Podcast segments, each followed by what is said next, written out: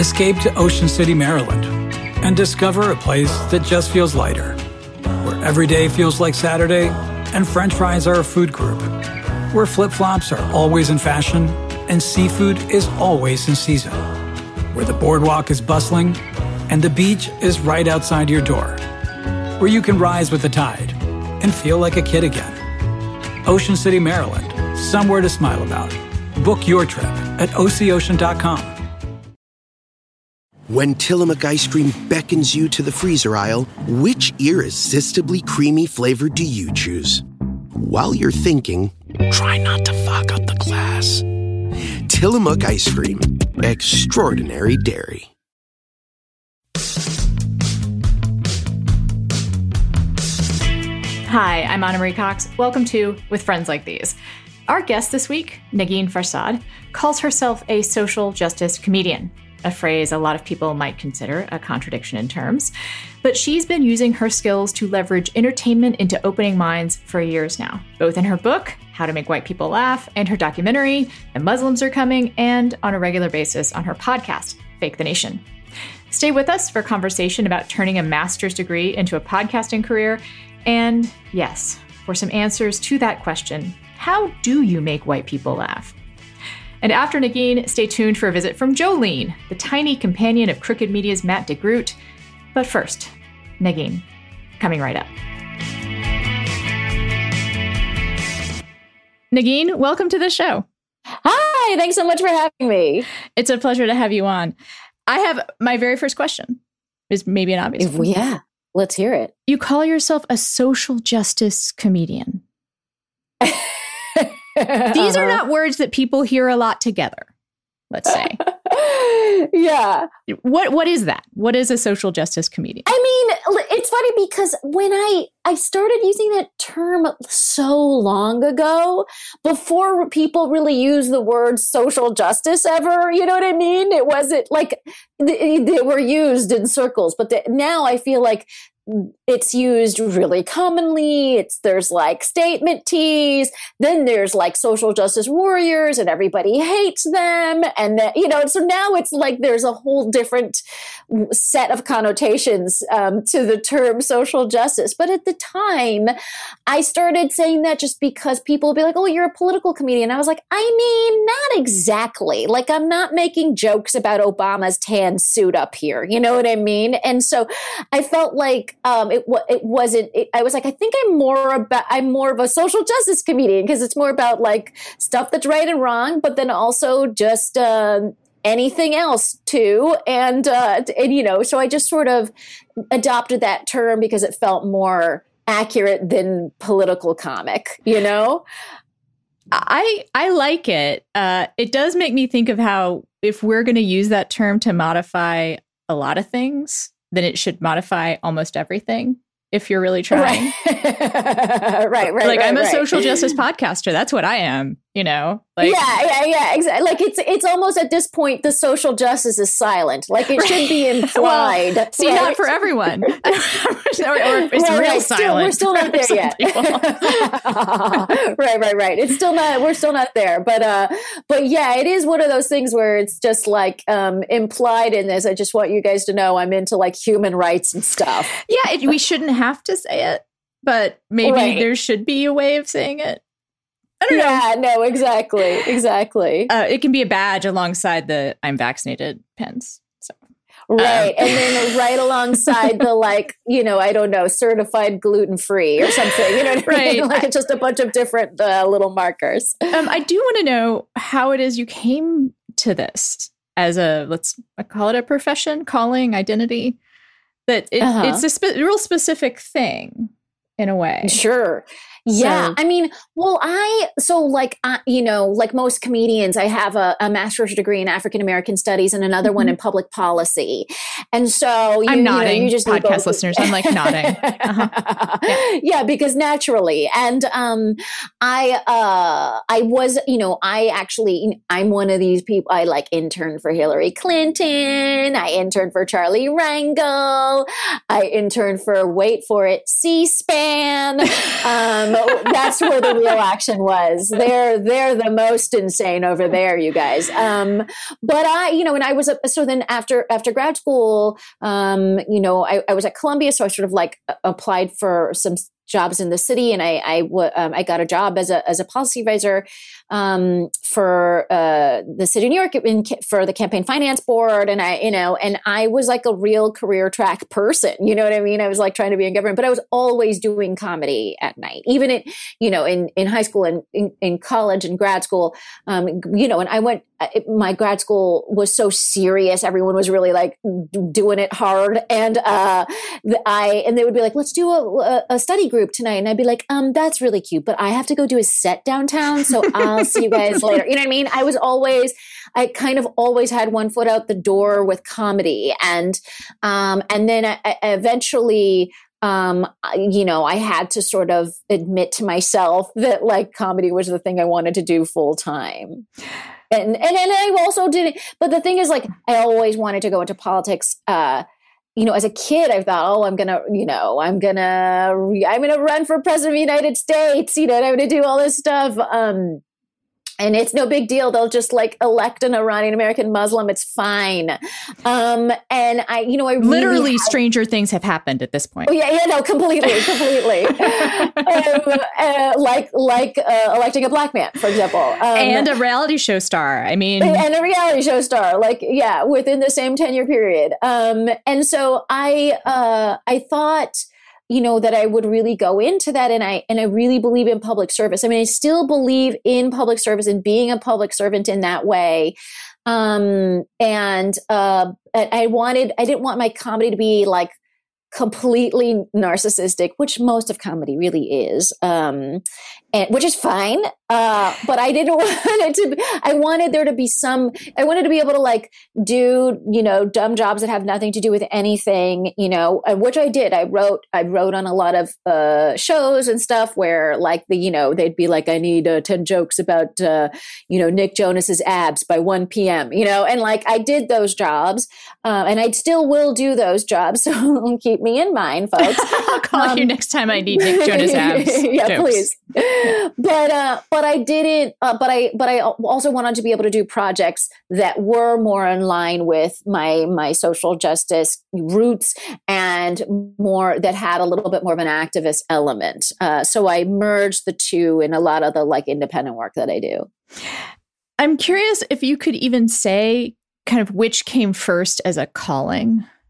Like I, I think, like I feel sometimes at a disadvantage to other. Uh, woke folks, because I grew up in a really woke-ish home. Like I've never uh-huh, had like yeah. a decision where I was like, this is going to be my political ideology, you know? Right, right, like, right. I, I mean, I believe in what I, I believe in all of this stuff. Right. And sure, that's not the issue. It's more like, I, I never felt like I was, it's like being raised in a certain religion, maybe. I don't know. Yeah, yeah, yeah, yeah. And then as far as like being a writer, that's also a thing that I just felt like always, I mean, it was always there. For yeah. Me. And I'm curious if you, if either of those callings for you was ever a decision. Um, I think definitely because I'm from an immigrant family, you know what I mean? And um, Iranian Uh, like little Iranian Muslim immigrants um, don't want to have comedian children. Like that's just not, you know, that's just, and you know, by the way, no parent should want to have comedian children. Right? Like, do not wish to have comedian children. Mamas, don't worst. Let your babies grow up to be comedians. Yes, please. It yeah. should be right up there with like drug dealers. You know what I mean? Like you don't want it. Um, and uh, it was so I and, and I tried, you know, really to like be the kind of person that had a four oh one k and wore pantsuits. Um, and and by the way, going into politics was already like the the sideways choice because, mm-hmm. you know, this very stereotypically, you know, um, Iranian immigrants, uh, you know, li- like it when their kids become engineers and doctors and, you know, have these like really august um, professions uh, that are really reliable. And uh, my, you know, my going into politics was already weird. Um, and then to top that off with like, but now I'm I'm going to go into comedy. You know, I remember hearing my, I remember like my parent thinking like, you know, that my parents were disappointed um, that my that I be, that I became a comedian um, because I heard them say, my mom on a phone call saying to one of her friends, like, I'm disappointed that Nagin became a comedian. You know what I mean? It was just like, yeah, of course, you know. And then there's all those years that like you have to convince them that you're a professional, but you're just the kind of professional who doesn't make any money. So there's like all those years where things are like so uncertain, you know. Yeah. Um, and then you start doing some some things that they've ever heard of. And then you're like, okay, then, then they're like, they can, they can breathe. And I think now they're, you know, they, for so many years, they just always, my mom would just be like, you can always go back to government. You know what I mean? And I'm like, I, let me just see if I can do this. That's now the safe choice. Right, that's another right, thing exactly. They would be proud of. That's, right, like the fallback yeah. job in policy, and um, and then and you know, and then at a certain now they you know now they don't say that anymore because they're like, okay, we get it. Uh, we we've we've seen you and heard you on enough things. Uh, my dad only recently stopped reminding me that I could go back and get my P H D in math. I can see how the the profession line had to be a series of choices. But I do want to go back to the values part of the equation that I was asking about, because I do think it's interesting how people come to believe what they believe, especially people who feel strongly enough about it to make that part of their calling. Yeah. So is there history there? Right. So, I, you know, it's interesting because I think my, it's not like my parents ever said stuff to me about politics. Like that was kind of never a thing, right? Like we weren't at home talking about like, you know, what, what George Bush Senior was doing or whatever. Um, I think, um, we, I think it was, I just, I think what my parents, what I just sort of witnessed my parents doing was just always being in service. Mm. Um, my dad is a, a surgeon, and he was always like taking, doing the surgeries of people who couldn't pay for it. Um, talk, you know, always talking about how he could help someone who didn't have health insurance. I mean, I think that that discussion was constant in our home, was like people who couldn't afford the kind of medical care that he was out there giving. And so what ways he could help them figure out like how to, you know, to get the surgery, but like also deal with the hospital cost. All of that stuff was always a part of the discussion at home. Um, and so I think, I, so I saw him sort of like constantly volunteering in that way. And my mom, uh, you know, was all, I just, you know, we were, we, my, my grandparents lived with us for uh, a, a long period of time. We had my, my, our house was sort of like the place you came if you had cancer, which sounds dark, but it was like my, my, my parents were just sort of like, what we do is we help people through medical crises, you know, and um, because we have the expertise, you know, we we have the the know-how, and um, and we care, you know. So there was like just like a strangely large number of cancer patients coming through our house, which and it, which also which so I think like it also, funnily enough, gave me such a strong belief in medical technology and like medical science because I saw so many like great stories of survival, um, and uh, but I also just saw people like constantly being in service to their community, whether it was like brothers and sisters and family, or friends, or strangers, and. Um, and I think that just maybe got into my bones a little bit without knowing what is the, what is that political ideology? Like, it's not like I knew, I just knew that doing stuff for neighbors and doing stuff for friends and family is just something that you're supposed to do. Mm-hmm. Uh, and I think that that's always like translated for me, um, in, in building community and policy. I think, I think that those values can happen a fair amount, the idea being of service.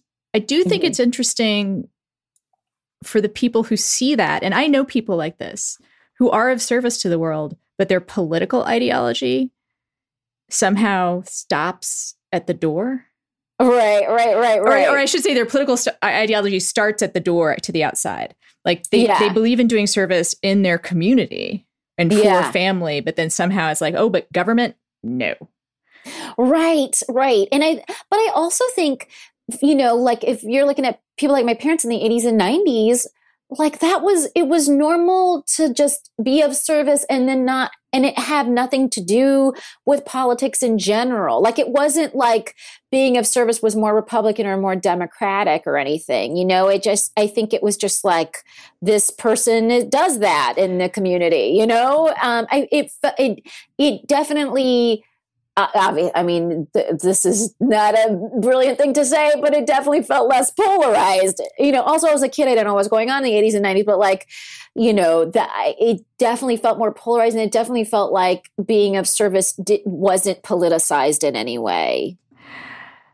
Maybe this is a good time to drop in a, something that may have had an influence. Okay. Which is the Iran hostage crisis. Oh. Yeah, well, I was, so you're so saying was, like the eighties and nineties, oh, it was all less polarized and stuff. I, mm. Right. So the hilarious thing is, for I think so for so you know, my my brother uh, and I had two com- kind of totally different lives because he's thirteen years older than me, and so he experienced the immigration and the coming here and learning English. And uh, my parents had no money. Uh, you know, so the, the, the, he experienced the struggle. Um, by the time I was born, so I was sort of like born into the Iran hostage crisis and all of that stuff. I obviously didn't know or experience, though we lived in Virginia when I was very little. And one of my earliest memories is my brother coming home from, it must have been high school, um, with a black eye because he was getting beaten up because he was Iranian. And so and that was in, um, you know, a, a small town in Virginia, and not northern Virginia, um, and uh, Salem, Virginia. And, uh, and so it was... Uh, they were not welcome there. And so we ended up moving to Southern Cal to, to Palm Springs, California, which is where I grew up mostly. And so I didn't, ex- you know, my parents and my brother have this entire experience of being in a Southern small town um, and being Iranian during a really hyper political time for Iranians. And, you know, and, and my brother getting beaten up. And it's so funny because there are so few Iranians now and m- more so then. Like there was, there's just so few Iranians in America. Like, I guess maybe for these guys that were beating up my brother, like maybe this is our only chance to beat up an Iranian. Like we better take it. Um, you know, so I think, uh, at, yeah, during the eighties, it was, um, really hyper. There was a lot of hatred of Iranians at that time because of the, uh, Iran hostage crisis, because the Ayatollah, um, in Iran was just, you know, stirring up some garbage. And it was, uh, so I think for them, it was tough. I was a little kid, so I didn't experience it as much. Um, but I do, but it is weird. It is interesting to me that my earliest memory is like, um, is like a memory of like, you know, v- violence and bigotry. Because it's interesting to me that when you were talking about like how your values developed and, and how that kind of fed into a desire to, to be involved in politics, like you didn't mention being Muslim or, or whiteness. Right. Or bigotry. Or right. Well, I mean, it, it's funny. Like I, so, um, so I wrote this book called How to Make White People Laugh. And I talk about this a lot, which is that growing up, like in, I, so I ultimately grew up in Palm Springs, which is completely different from Virginia. And, um, and the, you know, the main population in Palm Springs, um, are Mexican Americans. And I, you know, as a kid, like really longed to be Mexican, you know, because they had um, radio stations and restaurants and culture and icons and, you know, and things that like my overly specific hyphenated ethnic identity did not have. And so growing up, I, I just sort of was like, can I glom onto those guys? You know what I mean? Because they have all of those things. Um, and that like, you know, I, re- I remember being like in class where we had these like, you know, it, it, and truly like, I think my high school was maybe like forty or fifty percent Mexican American. And And so teachers would be like going down the, uh, the, the roll call sheet, and they would be like, you know, um, Maria, Aurelia, Rodrigo, you know what I mean? Like they just like fully could do all of the Spanish names. And they were really like, everybody understood the, you know, Mexican-American identity. And then it would get to me and they would be like, Megan, Magim, Magreem, you know what I mean? And, and one teacher said to me once, um, she called me, she, tra- she called me noodle, which she just laughed and laughed. And then, uh, and then for the rest of the semester, I know it was, I was like, by the way, we're more of a rice-based people. So that, that stereotype doesn't track, lady. I wanted to correct her with that. But, um, uh, but then she, and then this is really, really crazy. She couldn't say my name. And she decided for the rest of the semester, she would just call me by my initials because she just couldn't figure out how to say my name, right? And I was just like, oh, like if only my name was Aurelia, then she would be able to say my name, uh, which is this funny thing that happens in American society of like minorities whose uh, whose presence we understand, right? Mm-hmm. At, at, le- at the very least understand. And the ones who we like, you know, are still like, no, could you change your name to Rodrigo? That would make more sense. It is interesting how there's kind of a, a spectrum of bigotry, but I don't mean from not being bigoted to being bigoted. I kind of mean like there's a lot of different ways you can be bigoted. right, right, right, right, right, right. From like it's like from like um like I've seen you uh, your type before to like, oh gosh, I haven't seen your type before, but I hate both of you. Yes, yes, yes. You know what I mean? Yeah. In, in your book, you also write about wanting to be Black. Yeah, well, because I went. I mean, and again, and it's not like I. It's not like I. It's not like I, I, I was never confused, right? Like this isn't a Rachel Dolezal situation. Like I wasn't Aaron or trying Bronger. To pass. Like you were. No, yeah, there yeah. was nothing like that going on. Right. Just to be clear, but I went to college, and and it's like I was so used to like having this one major minority group um, uh, surrounding me. Um, and in college, we didn't. Ha- I went to, to Cornell in upstate New York, um, and it was just like it was. There was just like no Mexicans as far as the eye could see. It was like very few. And, but the, we did the main minority group we had on campus was um, were Black people, and I happened to like live next to um, the like Black dorm on campus, and then I just you know. Um, I just sort of like started, it wasn't, it was that it, what, what attracted me was the language around like struggle and like political action, you know? And so that's kind of like what I would, I started taking, um, and, and why I ended up getting a, a master's in African American studies is because that was the most clear, um, language around struggle and political action and, and, and like, um, and policy solutions, you know, uh, for when it came to um, like a, a, a large minority group in the country. And I was like, oh, I'm like clearly not Black, but I have a lot to learn mm-hmm. from this group that could, you know, um, that could maybe be applicable elsewhere to all the like third thing people like me um, who who are so small in number that they don't really like, uh, you know, uh, th- there isn't enough. Kind of get lumped in.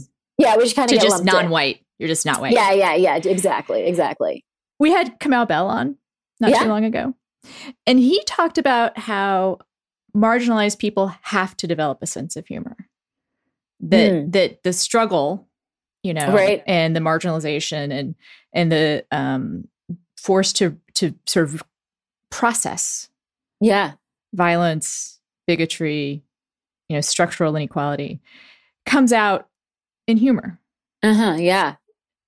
Do you find that to be the case? Um, I don't, you know, it, I think, it, I think there's something to that. Also just like watching my parents come to this country as immigrants and, and seeing how they sort of navigated that life and navigated having fun in the middle of it all, you know what I mean? Um, and making friends in the middle of it all and, um, and, and, and being joyful in the middle of it all. I think, be, you know, you, you think about also, you know, I, I remember, um, in Iran, there was a, I, I was a little kid and we went to Iran during the um, Iran-Iraq war, um, not to brag. And, um, and, we, and, we're the, and I remember like hearing stories about what people would do uh, during, during bombing raids and stuff like that. And they talked about it like it was so fun because the lights would go out around the country or around the city, wherever they were. Um, and you'd have to turn on candles and you would just kind of be silent, like shutters closed. They didn't want any lights in the city. And they would start playing cards or whatever by candlelight and like, and they talked about these bombing raids like they were like a great time. And I think there's like a spirit of, look, this sucks, but how are we going to make it fun so that we can survive it?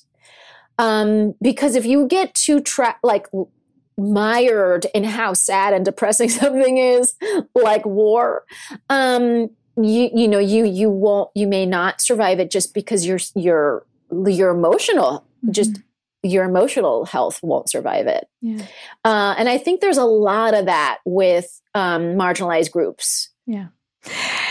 And and that brings me to kind of a flip side of the question. And it, it's something I started thinking about when I was reading your book about how to make white people laugh, mm. which is, see, I don't want to make make you make a generalization, but yeah. I was, I'm thinking about, so are white people not as funny? like, no, no. no like, like, are we, are we, uh, like, I mean, I kind of think maybe, you know, like it's it's possible.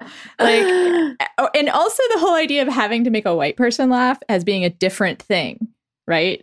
Right, right, like, right. They, we have a somehow you need to work harder, or and actually now that I say that, I think it's probably true because you have to kind of get around the defenses of whiteness, right? I mean, so first of all, I just want to say that white people are really funny, and some, and, and that some of my best friends are white people, and okay? They're funny white people so too. I bet, right? Yeah, okay. Uh, birthplace of stand-up comedy, America. Um, so I think you know I, the the the the way like I titled this book, it's like a ridiculous title, How to Make White People Laugh, and um. You know, and, and in part of the book, I talk about, you know, why I think it's important to make white people laugh. And it's because, like, they control a lot of things, um, sort of like space and, um, you know, like Game of Thrones and, um, you know. you don't, please like, don't make a list. The podcast is only pants, so long. Right, just like, so. Yeah, it's a very long list of things. That went, right. Very long list. But I have a list in there if okay. anyone wants to check out my list. Um, and, um, and, and because they control so many of these things, Um, it's important to like keep them happy and laughing because uh, if they are happy and laughing, then they'll let us let us in on some of that stuff. and um, and so that's just kind of like the idea. And I think, in, you know, obviously, like you attract more bees with honey. And I I'm you know I think we're also in a transitional space right now where I kind of feel like people like me are ambassador types. You know what I mean? We're, you know, we're here to like make, make that cultural transition to like when twenty years from now, you're not going to think it's weird or anything to see, you know, an Iranian American muzz doing something or whatever. Um, but until then, people like me are the like little bridges, you know, and I, and I know people are like, oh, no, no one should have that responsibility or whatever. But I relish having that responsibility. Like, it's great. I can go out there and I'm creating new stereotypes every day. You know what Iranians do? They don't enrich uranium. Uh, instead, they are comedians. Iranians, oh, God, they're always comedians. Like, you know what I mean? Like, you are like, if you're out there doing that, um, you kind of get to be more uh, in charge of the narrative, you know? And I and I kind of enjoy that. And the, and there are people who feel called to do that, who take on the emotional work of interfacing with white people, you know, like not everyone yeah. can do it. And that's great. You know, yeah, I mean, it is. I do think it's important that you're like, this is what I want to do. You know, right, right, like, right, I'm, right. Yeah, I'm, yeah, I'm yeah. here to do this. And I've been trained. I mean, I watched, I've been watching like you know, rom-coms since I was a child. Like I get, you know what I mean? I, uh, I get it. I get it. I get, um, I get the, like, I, I feel like I understand how to communicate. Um, and, and, and, and also because I'm able to understand everything about, uh, cultures. The other thing is like, I, you know, I, I've been all over America and doing stand-up, and, you know, I remember, um, I was on tour to, for this, this Muslims Are Coming tour that we turned into a movie. And this woman said to me once, uh, and then I've gotten this question many times, but this was on camera, it's in the film. She said, um, what do you, you know, what do you think of nine eleven? And it's funny because I think if you were to ask that question, I know it's right. Okay. But we were in, I don't remember where we were. I think we were in Mississippi or something. And if you, if I like always put myself in someone else's shoes, which is like, oh my God, this woman has truly never met a Muslim before. And if you've never met a Muslim before and you're watching Fox or you're listening to whoever, Rush Limbaugh or whatever, you may literally think that Muslims have like, like liked nine eleven or something. You know what I mean? And so she's asking me, and I was like, oh my God, I'm the first person she's ever been able to ask that question. You know, here, like it, fifteen years later, let me answer her mm-hmm. and let her know that I thought it was heinous, you know, like she's never mm-hmm. heard that. She's never asked, she's never been in. So I, I think like we have, we make things, we, we, we give people a hard time for not knowing everything about the world. And guess what? Like I'm going to be a situation, I'm going to be in Slovenia one day and I'm going to say something real dumb to a Slovenian. And I hope that they take that compassion with me because, and I, and that's, I just, and that's just like the kind of thing I wish we all did for each other, as opposed to like, I feel like there's an instant rage reaction with questions like that from people. You know, thanks so much, Nagin. We have to take a quick break for ads, but we'll yeah, be right back. Let's do it. With Friends Like These is brought to you by Magic Spoon. I eat pretty well, veggies, fruit, lean protein, but I love snacks. Snacks are my downfall because I think of snacks as a treat. And what is more of a treat than breakfast at night? That is the beauty of Magic Spoon. A bowl of Magic Spoon has zero grams of sugar, thirteen to fourteen grams of protein, and only four net grams of carbs in each serving. It has only one hundred forty calories a serving. It's keto-friendly, gluten-free, grain-free, soy-free, low-carb, and G M O-free. You can build your own box online, picking from cocoa, fruity, frosted, peanut butter, blueberry, and cinnamon. I highly recommend mixing flavors. Blueberry and frosted is a kind of blueberry muffin. Peanut butter and chocolate, obviously, and cinnamon and cocoa for Mexican hot chocolate on a spoon. Go to magic spoon dot com slash W F L T to grab a custom bundle of cereal and try it today. And be sure to use our promo code W F L T at checkout to save five dollars off your order. Magic Spoon is so confident in their product, it's backed with a one hundred percent happiness guarantee. If you don't like it for any reason, they'll refund your money, no questions asked. Remember, get your next delicious bowl of guilt-free cereal at magic spoon dot com slash W F L T and use code W F L T to save five dollars off. Thank you, Magic Spoon, for sponsoring this episode. With Friends Like These is brought to you by Ritual. Protein powders can feel intimidating and their ingredients mysterious, but we all need protein, and it's about more than just muscles. So the Ritual team of scientists reimagine protein powders from how they're made to who they're for and why they're needed. The result is a delicious plant-based protein. It comes in three formulas for distinct life stages and unique nutrient needs, all made with the same high standards approach and commitment to traceability that Ritual is known for. Introducing Essential Protein. Here to shake things up. Now, cooking for myself, protein is kind of a weak spot because buying and cooking meat is a lot of trouble.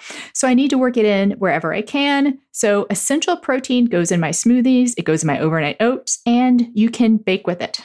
You deserve to know what you're putting in your body and why. With Ritual's one-of-a-kind visible supply chain, you'll always know what's in Ritual's formulas, where the ingredients come from, and why they're included. Essential Protein has no added sugar or sugar alcohols, and like all Ritual products, Essential Protein is soy-free, gluten-free, and formulated with non-G M O ingredients. So, why not shake up your Ritual? To make trying something new a little less scary, Ritual is offering a money-back guarantee if you're not one hundred percent in love. Plus, my listeners get ten percent off during your first three months. Just visit ritual.com slash friends to add Essential Protein to your diet today. That's ritual.com slash friends. Escape to Ocean City, Maryland, and discover a place that just feels lighter, where every day feels like Saturday and French fries are a food group, where flip-flops are always in fashion and seafood is always in season, where the boardwalk is bustling and the beach is right outside your door, where you can rise with the tide and feel like a kid again. Ocean City, Maryland, somewhere to smile about. Book your trip at O C Ocean dot com. With chocolate treats mixed into dark chocolate ice cream, the Tillamook Chocolate Collection is a chocolate game changer, because the thing that pairs best with chocolate is more chocolate. Tillamook Chocolate Collection Ice Cream. Extraordinary dairy. So what you were saying about being an ambassador and, and being curious about why people say things that are ignorant or offensive, yeah. I actually had the thought that there may be worthwhile to sometimes mm-hmm. think about the difference between ignorant and offensive.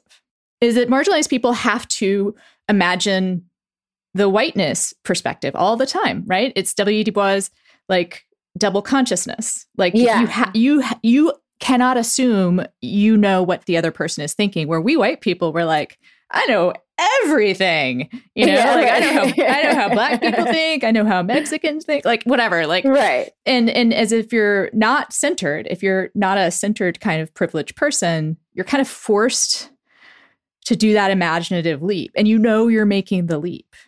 You know what right. you don't know. Right, right. And I think that outsiderness, maybe that's one of the reasons why.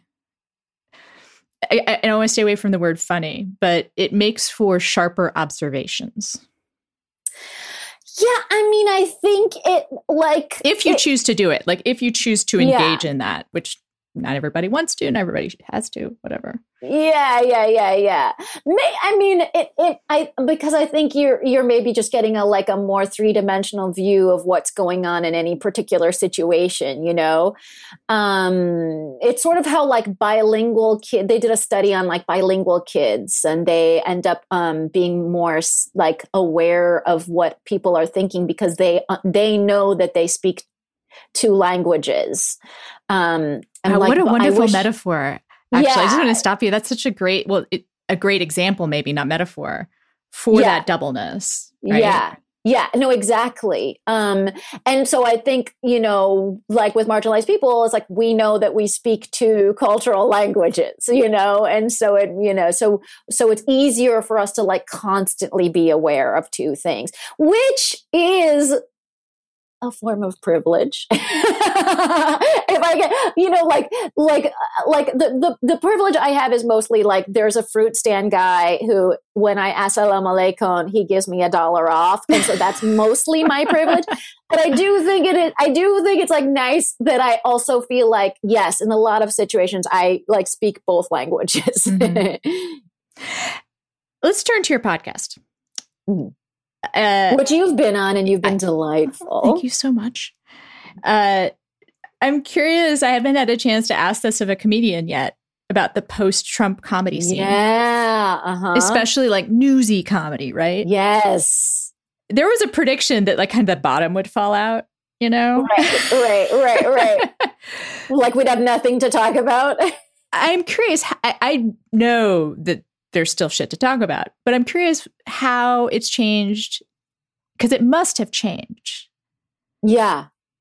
It's what, I mean, it's so funny because I think uh, like almost immediately after the inauguration, it became just less stressful um, to, to talk about politics. I think there was so much like anger before, and and weirdly anger on both sides, anger from the people in power and anger from the people outside of power. And, um, and now, um, it's weird. Like it's, I also think we get to like have larger discussions because we're not talking about tweets or whatever. We're like, we, you know, we get to be like, like what, like talking about, uh, like this huge American Rescue Plan or the American Families Plan, or like we can kind of be a little bit m- talk more a little bit about ideas and less about personality. You know, I think before we spent a lot of time parsing through whether or not someone was in a bad mood or whether the, whether they got their K F C that day or whatever, and it was like, we wasted a lot of energy on that, you know, um, because that wasn't actually important. Right? I, I, One person's mood and how it affected the planet. It's crazy how, how much time we had to devote to that. And we don't, we actually get to talk about like ideas and stuff. And, and I, and I think it's like more fun this way. I actually don't, I, even though it seemed like there was a lot of fodder then, it wasn't. It was it was harrowing and it wasn't fun. I think of humor in a time of less obvious criticisms as being harder. And I will try to say that again, because what I mean is when you have instinctive reactions to something that you think uh-huh. is bad, yeah. to me, the comedy flows pretty easily then. Like, you have a heightened reaction. Your mind is like, click, click, click, click, click. I, I can be funny about this because I have to be funny about this because this is really pissing me off. Yeah.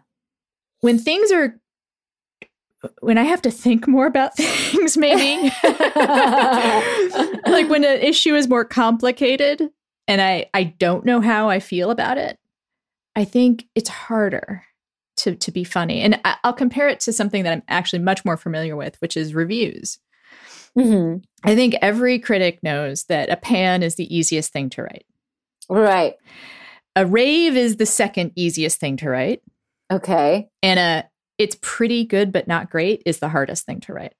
Right, right, right, right, right. So am I on the right track here about thinking about how how funny you can make something or, or the path to funny if it's a complicated issue? If you I don't have think- that instinctive reaction?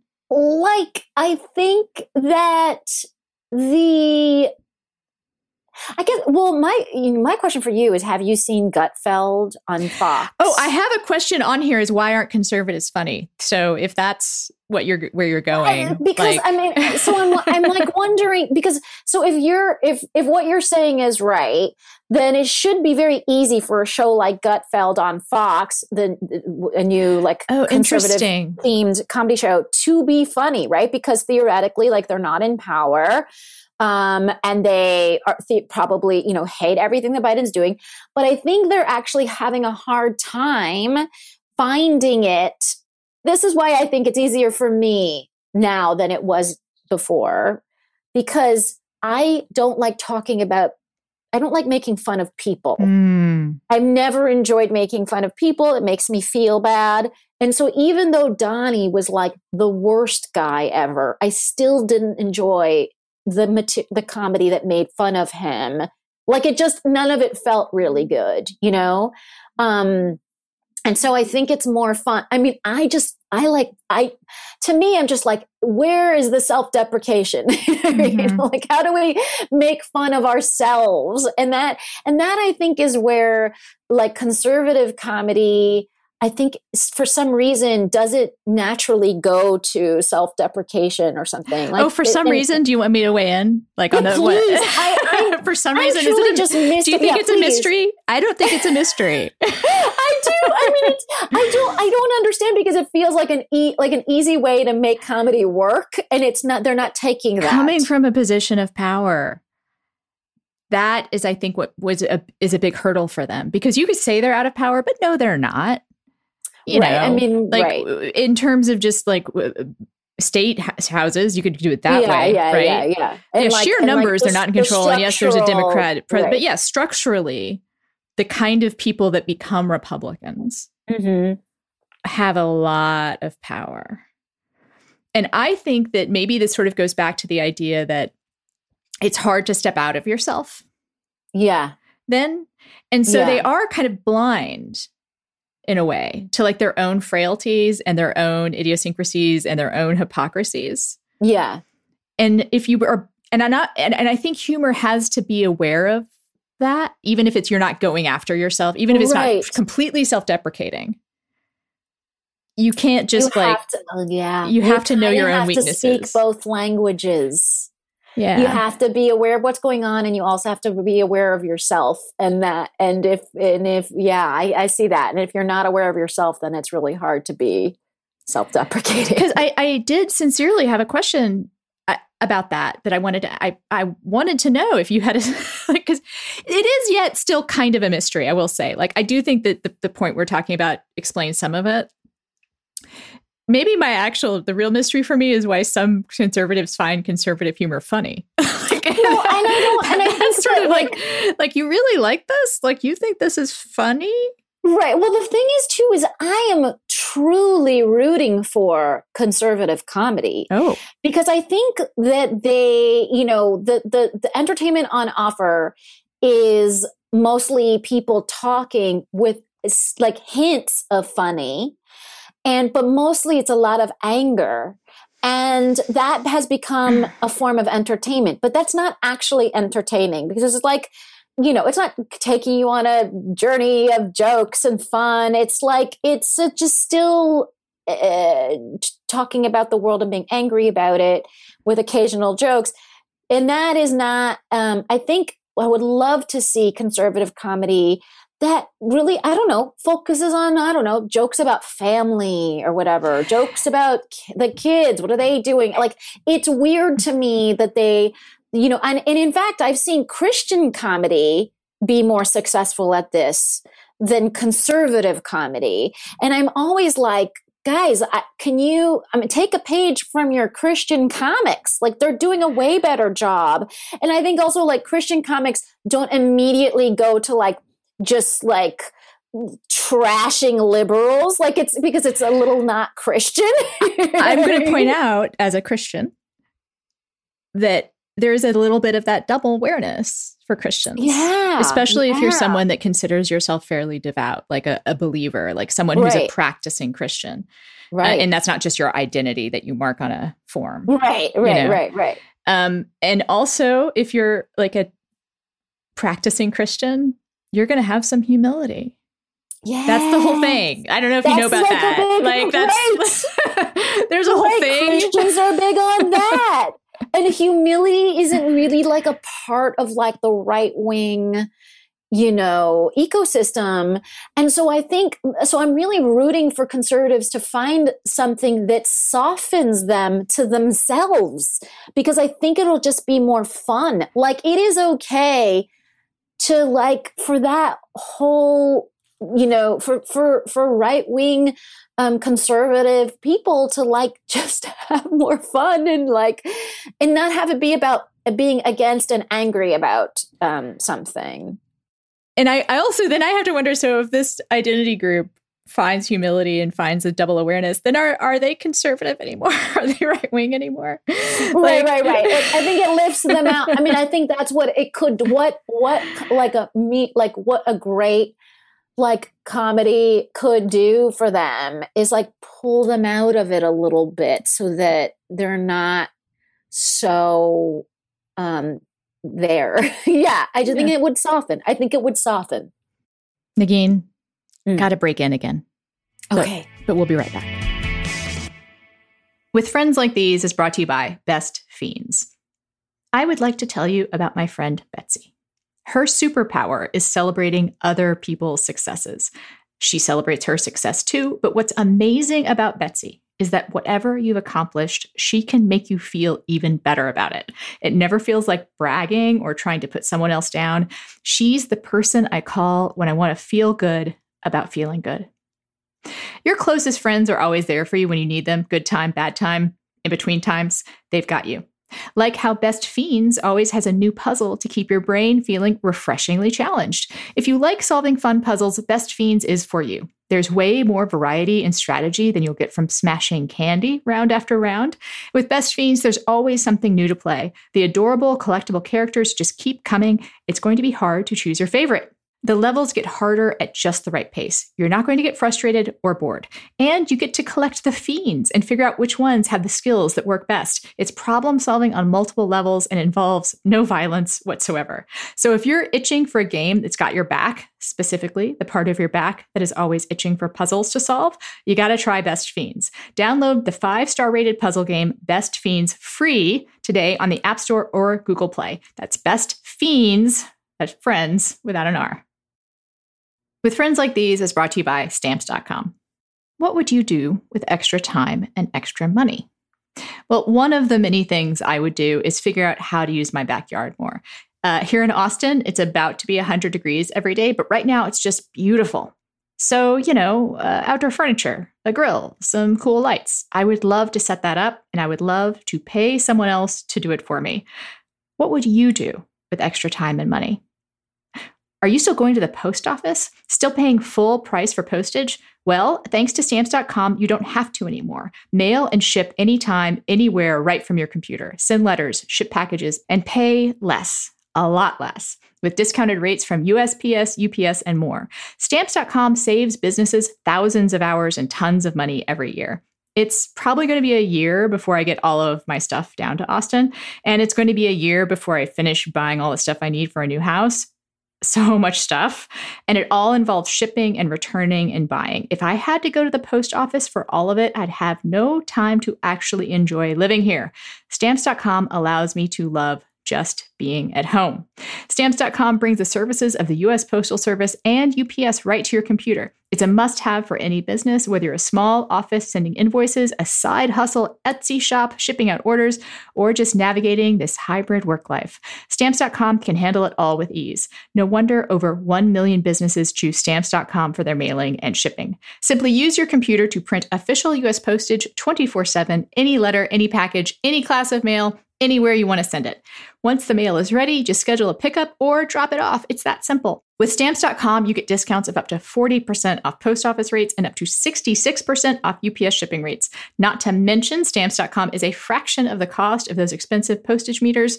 Stamps dot com is a no-brainer, saving you time and money. It's no wonder nearly one million small businesses already use Stamps dot com. Stop wasting time going to the post office and go to Stamps dot com instead. There is no risk. And with my promo code FRIENDS, you get a special offer that includes a four-week trial plus free postage and a digital scale. No long-term commitments or contracts. Just go to Stamps dot com, click on the microphone at the top of the homepage, and type in FRIENDS. That's Stamps dot com, promo code FRIENDS. Stamps dot com. Never go to the post office again. So I'm going to go all the way back to the beginning of the conversation. Okay. You're a social justice comedian. What does success in that field look like for you? Oh my God, that's a really weird question. I mean, it's like, no, it's like, oh my God, that that makes me have some existential angst um, because success in that career, I guess, means we then live in utopia. It means I solved racism. It means there's universal childcare for everyone. I don't even know. Like, it's so it's so crazy. Um, yeah. So there's like that big, big, you know, global thing that obviously we're all working for. Um, you know, and for me personally, you know, it's crazy. I got an email from someone the other day that was like, you know, I listened to your podcast and I just want you to know that, like, um, you, you're one of the reasons I'm now a liberal. Um, you're the second most influential person in making me a liberal. I was a conservative, then I was a libertarian. Um, I've been listening to your podcast for years, and the, the first most influential person was Donald Trump, and you're the second most influential person. And I was like, wow. And it, I was um, just utterly moved. And it, I'm not trying to get people to, like, become, be a part of a party. You know what I mean? It's not, that's not my goal. It's like, get you to be a Democrat. But, but if being a Democrat makes, means that you're, you're going to be more accepting of your fellow person, and you're going to be, you know, and, and, and you care about the climate, and that you care about, um, I don't know, housing for, for more people or whatever, then that's great. And that's a win. And so I think those are the small successes for me um, that, man, I really hold on. Like that email, it's like I'm printing it and making it my the wallpaper of my entire house. You know what I mean? Like that's like, it feels so good to to hear something like that from someone. So it's really, really small wins that I, I think I can hang my hat on sometimes. And I want to give you a chance to maybe elevate some other people, because I assume there are more people doing the stuff that you do. And I would love to hear about them. Um, yeah. I mean, there's Sorry, just... you want to take a break and think about it? Yeah. Yeah. But I am curious. Like, I think like it'd be good, I'd be good to know, right? Like, yeah. Um, yeah. Or it's who so... do you look to for inspiration? Maybe that's a better question. Um, oh my God. Um, it's funny because I would say, you know, there's like, I mean, there's, uh, I don't even know who I would, you know, obviously, like you mentioned Kamau Bell, you know, um, you know, there's, there's, you mentioned Kamau Bell. He's obviously, you know, doing a lot in this space. You know, I, I, I made uh, my film, uh, The Muslims Are Coming with uh, Dean Obidala, um, you know, a comedian in this space. Um, there's, you know, I think the thing is like, I am around really brilliant comedians and artists all the time who just don't get enough attention generally. And so the, what I would say is just like, go support your locals. You know mm. what I mean? Go find the local comedy club, go find the local coffee shop that has comedy, like go find your local community theater. Um, those people are really talented and they just need some support. And so that's what I would, I would want. I think there's just so many good people working out there and they just don't get the attention that the famouses get. So go give them that attention. On this week's With Adorables Like These, you're going to hear from Matt DeGroot, Crooked Media's director of video production, and his pup, who has him wrapped around her little paw, Jolene. All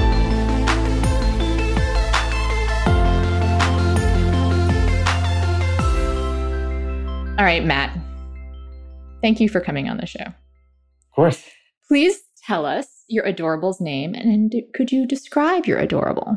Sure. So her name, her full name is Jolene Pooty Toots de Gromez, but just, you know, Jolene for short. Um, she is a little black and white mixed mystery dog. She's about ten pounds. We actually did one of those D N A tests to see what her sort of background was, and it came back twenty-five percent Chihuahua, twenty-five percent Terrier, fifty percent mystery.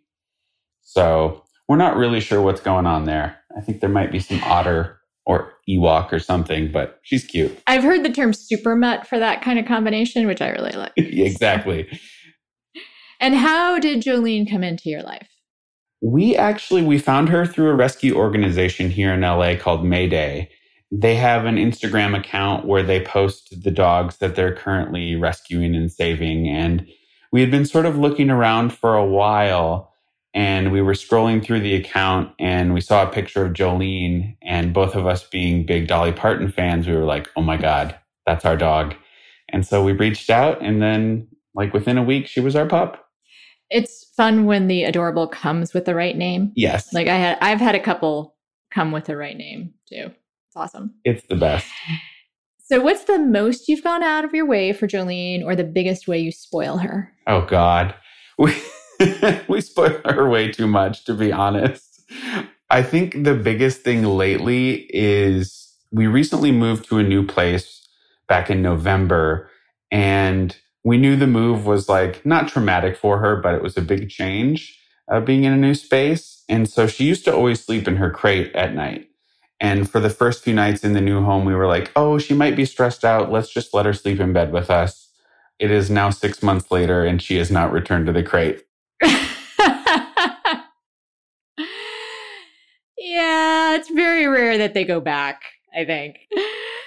And how does your adorable support you? I mean, all animals are emotional support animals, but is there a particular way that Jolene supports you? She she supports us, honestly, just by being a constant source of humor and joy for us. She um is a very goofy dog. She likes to like randomly get angry at like text on screen if she sees it on the T V. That for some reason sets her off, which we find hilarious.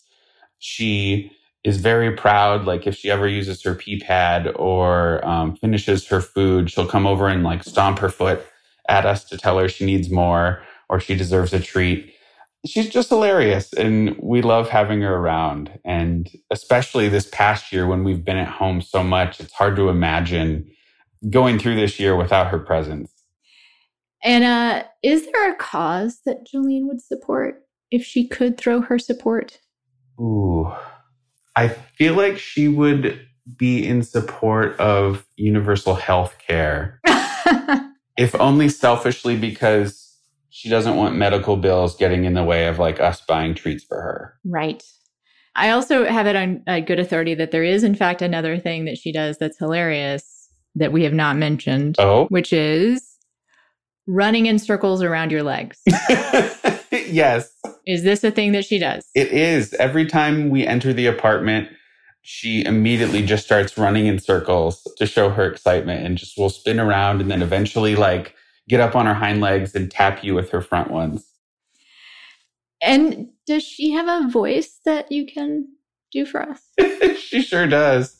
Um, she talks a little bit like this. Uh, it's kind of like a sassy Marcel the Shell. Matt and Jolene, thank you for coming on the show. Thank you for having us. Thank you.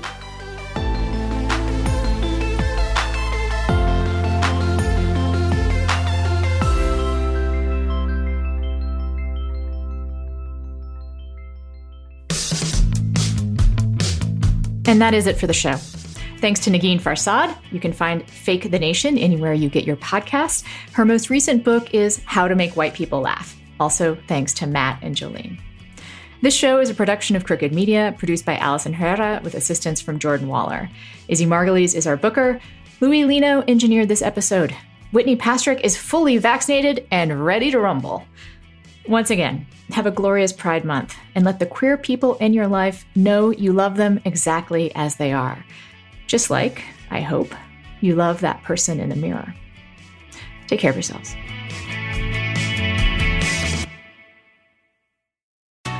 Escape to Ocean City, Maryland, and discover a place that just feels lighter, where every day feels like Saturday, and French fries are a food group, where flip-flops are always in fashion, and seafood is always in season, where the boardwalk is bustling, and the beach is right outside your door, where you can rise with the tide and feel like a kid again. Ocean City, Maryland, somewhere to smile about. Book your trip at O C Ocean dot com. Whether you're a morning person or a bedtime procrastinator, everyone deserves a mattress that works for their style. And you'll find the best mattress for you at Ashley. The new Temper-Adapt collection at Ashley brings you one-of-a-kind body-conforming technology, making every sleep tailored to be your best. The collection also features cool-to-the-touch covers and motion absorption to help minimize sleep disruptions from partners, pets, or kids. Shop the all-new Temper-Adapt collection at Ashley in-store or online at ashley dot com. Ashley, for the love of home.